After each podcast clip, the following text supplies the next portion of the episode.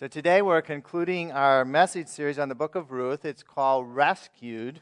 And if you missed any of the messages, you can watch them online on our website, and it has the notes. Uh, the notes that are in the bulletin are there. If you ever miss a service, uh, everything is there for you, or to even to invite somebody else to watch, and uh, that's all there. So our message today is entitled "Part of the Plan." And we're going to see how God's plan for the lives of Naomi, Ruth, and Boaz, the three main characters in the book of Ruth, it was part of a much bigger plan for the nation of Israel, and indeed, as we'll see today, for the very world. And so, to better understand the book of Ruth, I want to ask the question and answer it. What, what is God's plan for mankind? We want to look at it, the great grand plan here before we zero in on the last part of the book of Ruth. So God has always existed. God is eternal. God is, God is infinite. He's one God in three persons Father, Son, and Holy Spirit. I mean, when you think about God, try to wrap your mind around Him, it just blows your mind. You really can't conceive of a, of a being who's infinite, who is timeless, who has no beginning, who has no end. We, we don't really understand that. But this eternal God chose to create the universe simply by speaking his word. And as he spoke, the entire universe came into existence. And into that universe, God created the planet Earth, the planet on which then he created mankind to live in his image. Mankind, you and I, are not infinite. We are finite human beings. We're, we're never going to be infinite. We're never going to become God as some false religions teach.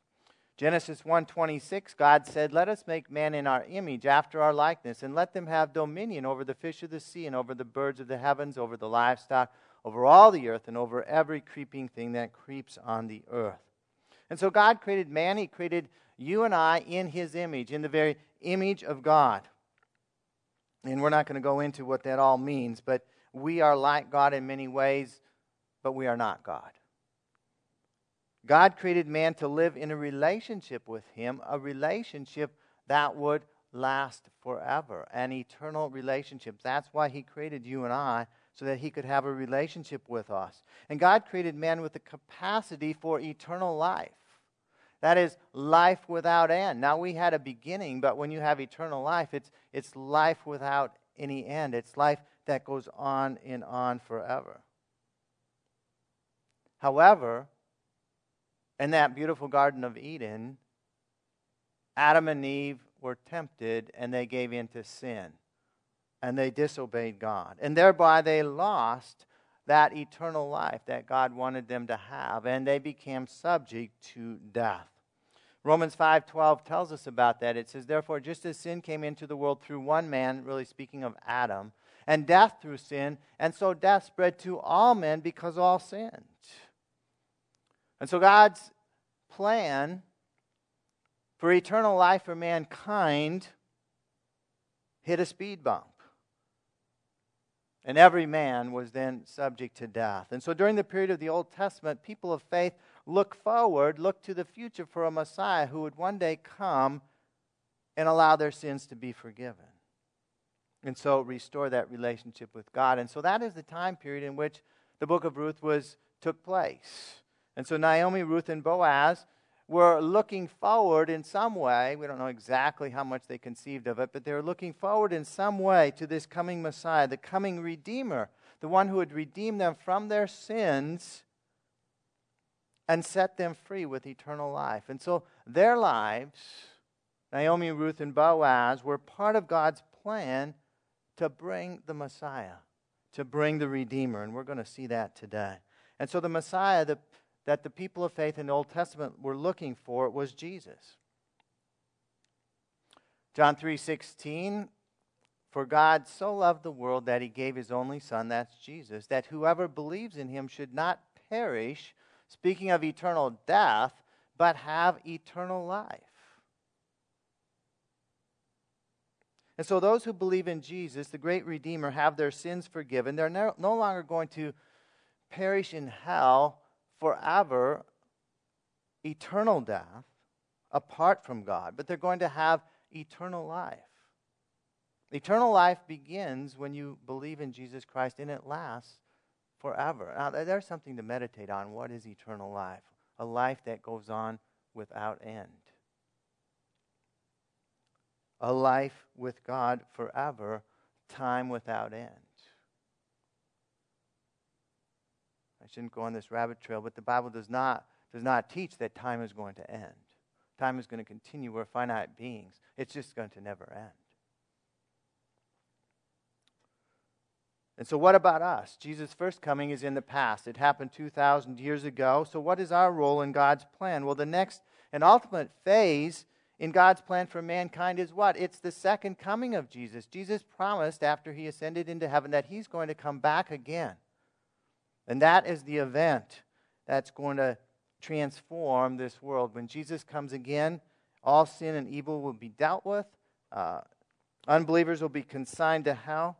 And so in the Lord's Prayer, we pray for Jesus to come again. We pray, Your kingdom come, your will be done on earth as it is in heaven. And that's only going to be done completely when Jesus comes again. And at that second coming, there's going to be a new heavens and a new earth. And in those new heavens and earth, heaven will merge with earth. And that's where we're going to spend eternity with God.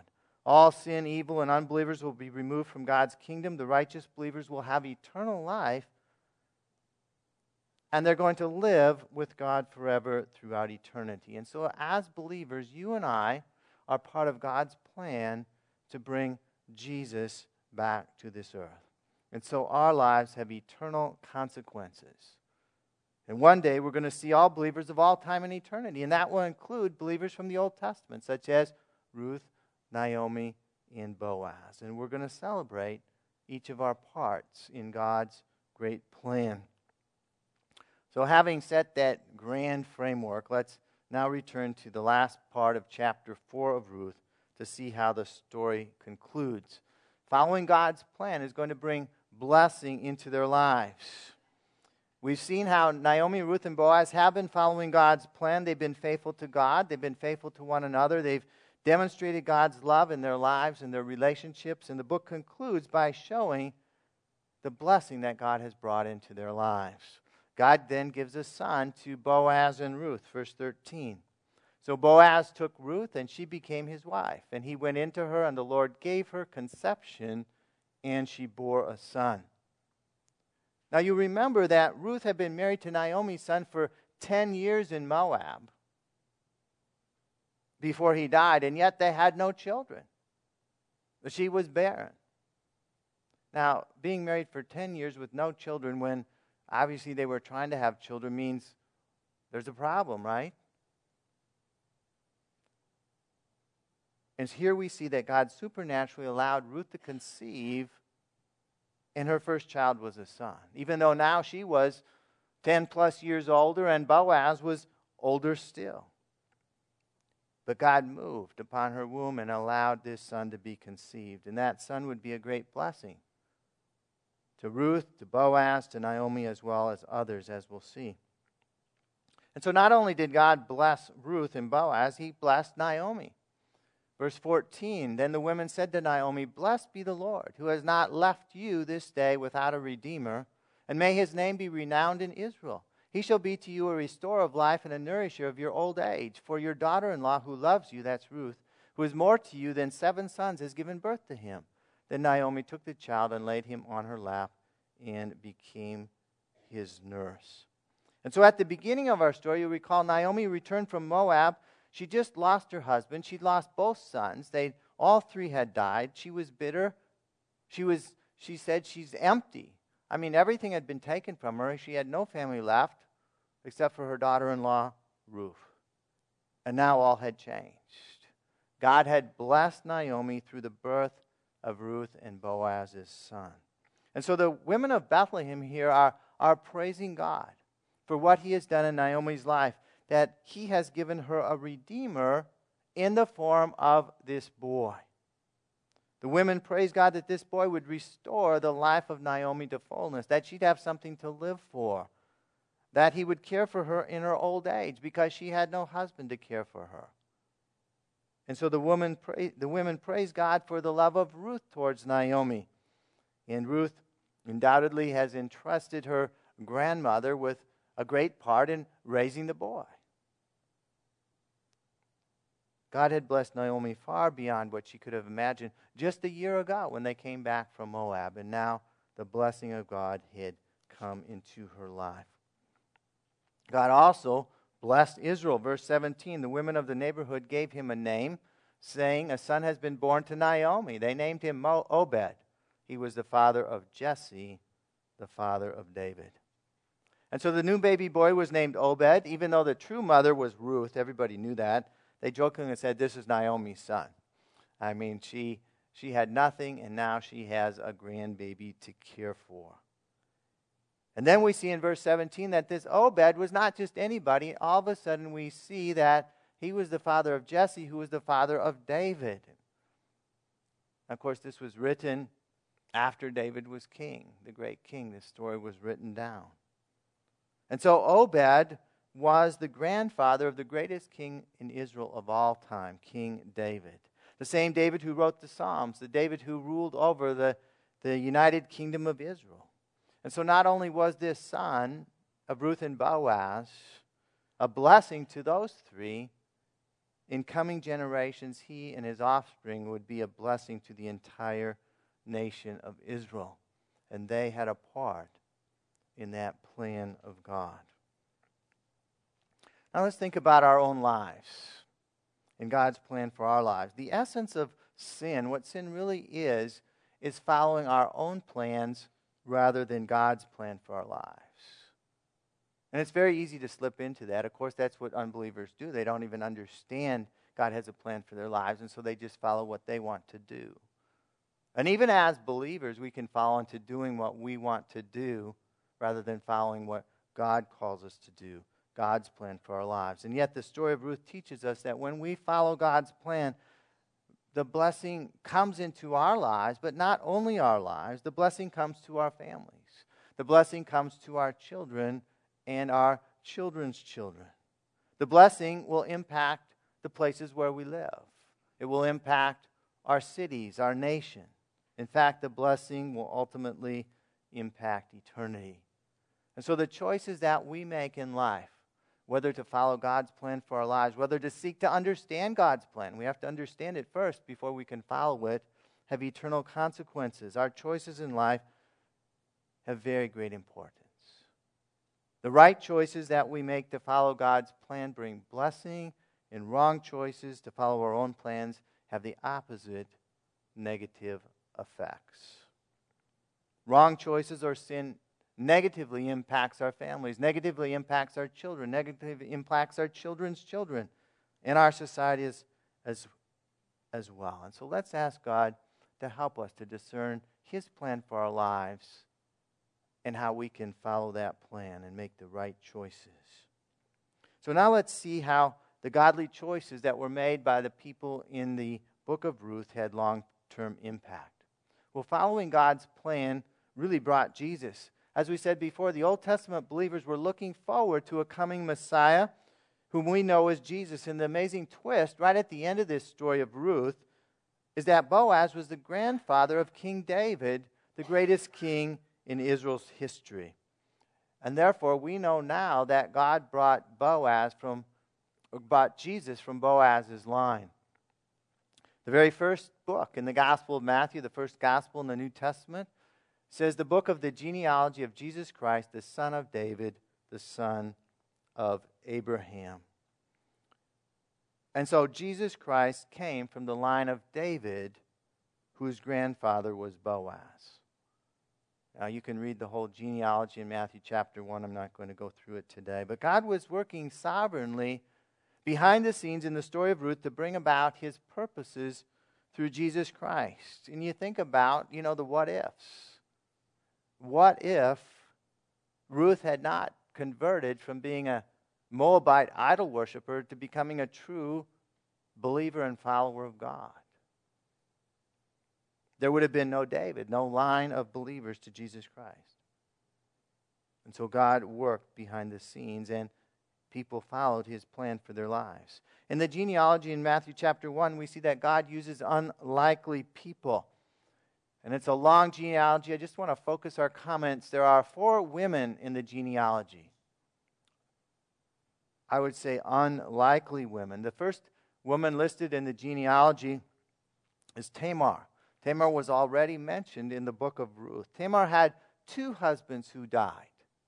God judged them. They were evil, wicked men. She was a widow twice over.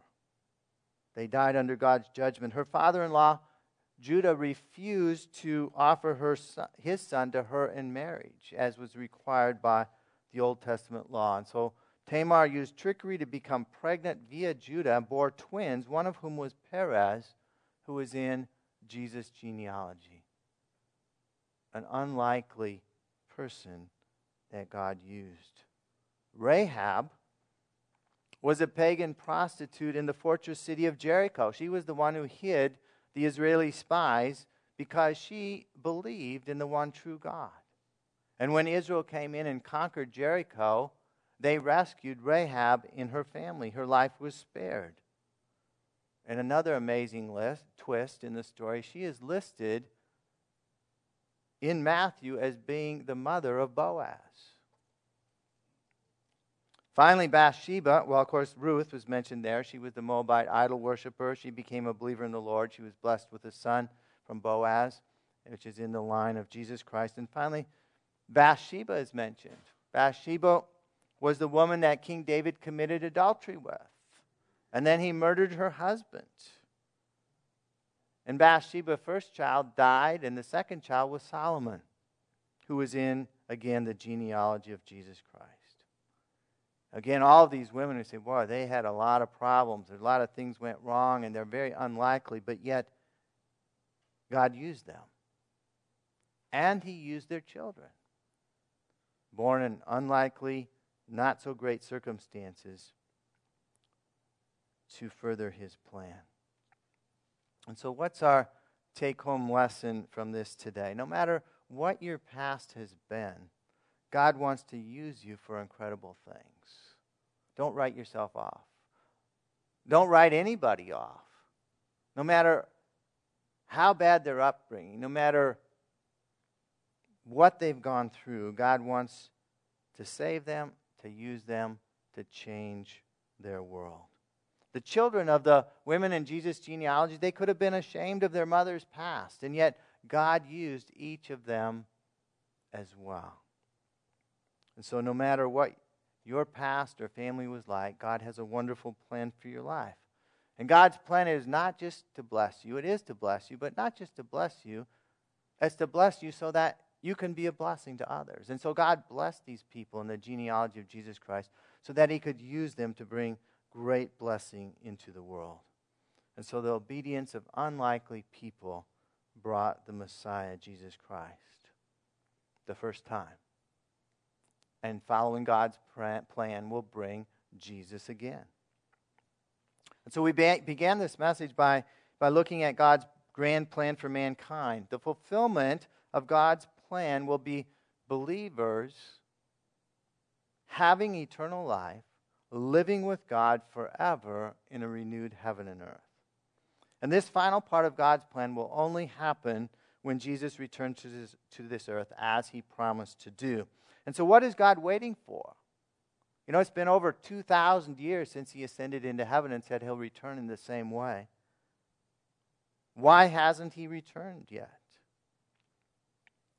Well, God is waiting for what? He's waiting for more people to be saved. 2 Peter 3 9. the Lord is not slow to fulfill his promise, as some count slowness, but is patient towards you, not wishing that any should perish but that all should reach repentance. And so, as you read the context in this chapter in 2 Peter, you see that some people are saying, hey, nothing has changed for thousands of years. We don't believe it's ever going to change. History is just going to keep on and on. Why should we believe that Jesus is going to return again? And of course, it goes into the example of the flood. People thought nothing was ever going to happen, and God sent the flood and destroyed the world the first time.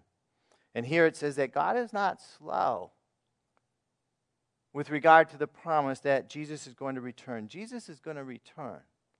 The reason that Jesus has not returned yet is that God is patiently waiting for more people to repent and put their faith in Jesus Christ.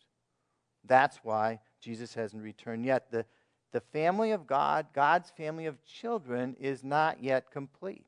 If Jesus was to return prematurely, then some who would have repented are going to perish, some that God wanted to be his children, and they'll not become part of God's family. So at some point in time in history, a point that we cannot fathom, is that God's family will be complete. The last person will be, have repented, and Jesus will return.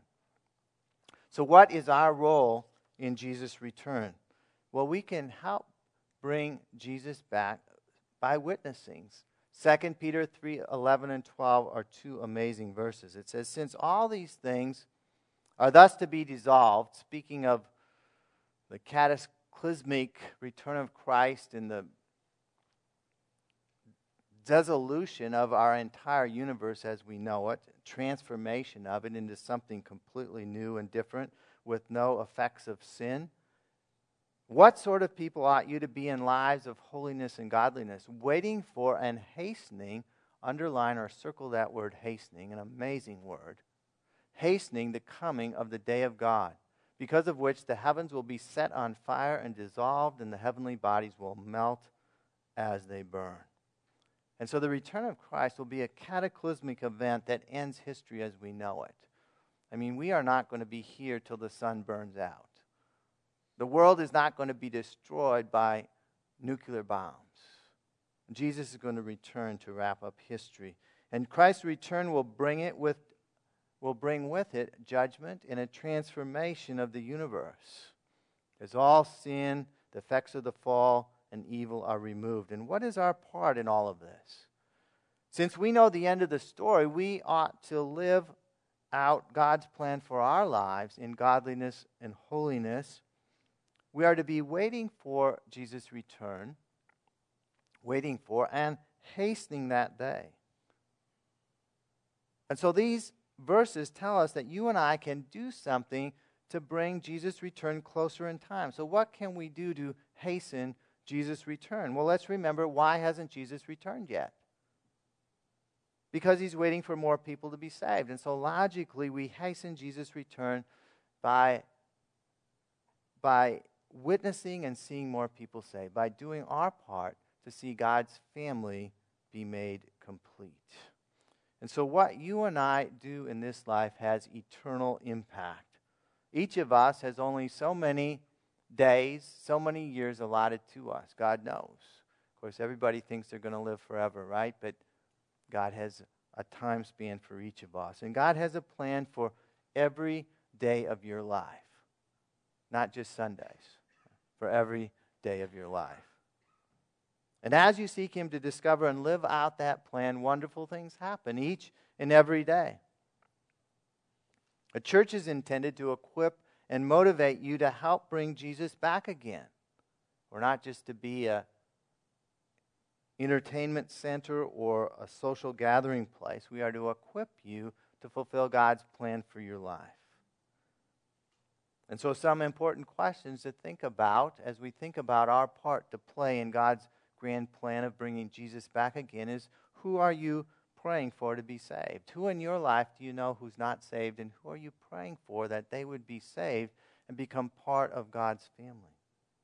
How are you spreading God's truth to those that you know? Are you being a bold, courageous witness, or are you hiding God's truth? Who are you working to invite to hear God's truth? And as we work together as witnesses, we're part of God's grand plan. And so the book of Ruth is a it's really a very encouraging book. It shows us God at work behind the scenes, behind the difficulties in life. And in that book, God shows us people who lived out lives of showing his love to others in their lives, of being faithful to God in the midst of a time when most people were following their own ideas and not following God at all. God doesn't hide his plan from the people in the book of Ruth, but he guides them every step along the way. And God wants to guide you as well in His plan for your life. He's not trying to hide His plan from you, He wants to reveal it to you. Now, God's not going to reveal the entire plan from now till the day you go to heaven, but He's going to show you the next step. He wants to show you the next step. He is showing you the next step if you have eyes to perceive it.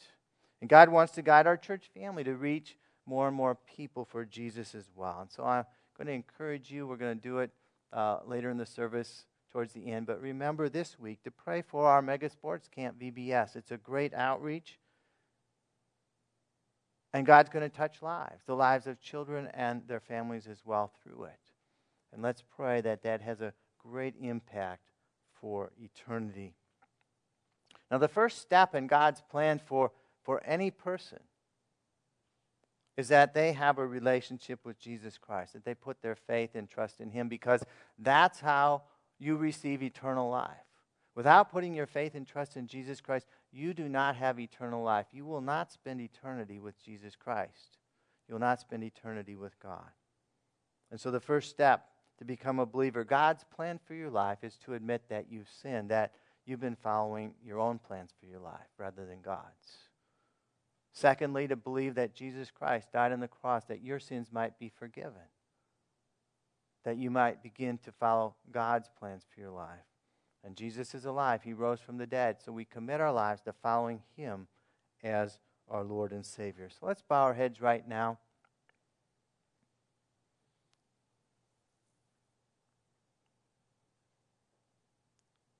And you might not believe this, but just about every Sunday, there's people here who have not yet committed their lives to Jesus Christ. And so let's pray together. And if you have not committed your life to Jesus Christ, or perhaps you'd like to recommit your life to Him, I encourage you to pray along with me. Say something like this Father, today I admit that I've sinned. I've been following my own plan for my life. Please forgive me. I believe Jesus died on the cross, paid the price for my sin, that I might receive eternal life. I commit my life to following him. I believe he's alive, raised from the dead, following him as my Lord and Savior. Thank you for coming into my life. In Jesus' name I pray. Amen.